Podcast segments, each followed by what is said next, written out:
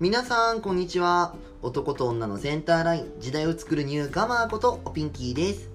さあ今日も始まりましたおかまのおぶすラジオ。皆さん今日はどんな一日をお過ごし？今日からはちがつ、梅雨明けもして久しぶりの夏空が見えてます。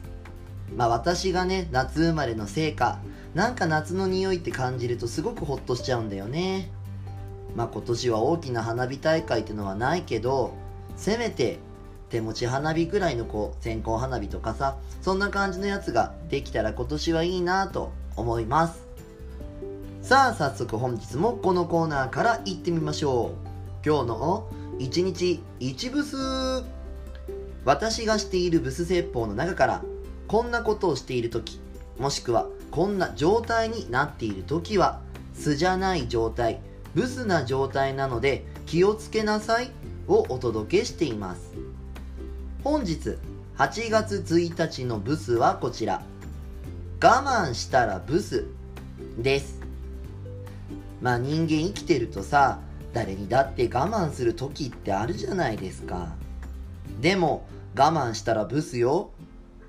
じゃあ我慢をやめろっていう話なのかって、そういうことじゃなくて、我慢をした自分を自己否定するの材料に使うなってこと。我慢した自分を否定しちゃダメなのよ。でも欲しいものを諦めない気持ちってのも持ち続けることが大切だって私は思うわけ。我慢することは必要があればすること、でも諦めない心が大切よ。精進なさいブス。というわけではちがつついたちのブスでした。よかったら Twitter と Instagram のフォローお願いします。アットマークひらがなでおピンキー、アットマークひらがなでおピンキーで検索してみてね。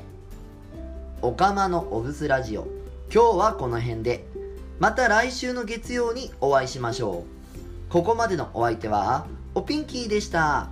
またねー。おつぴーん。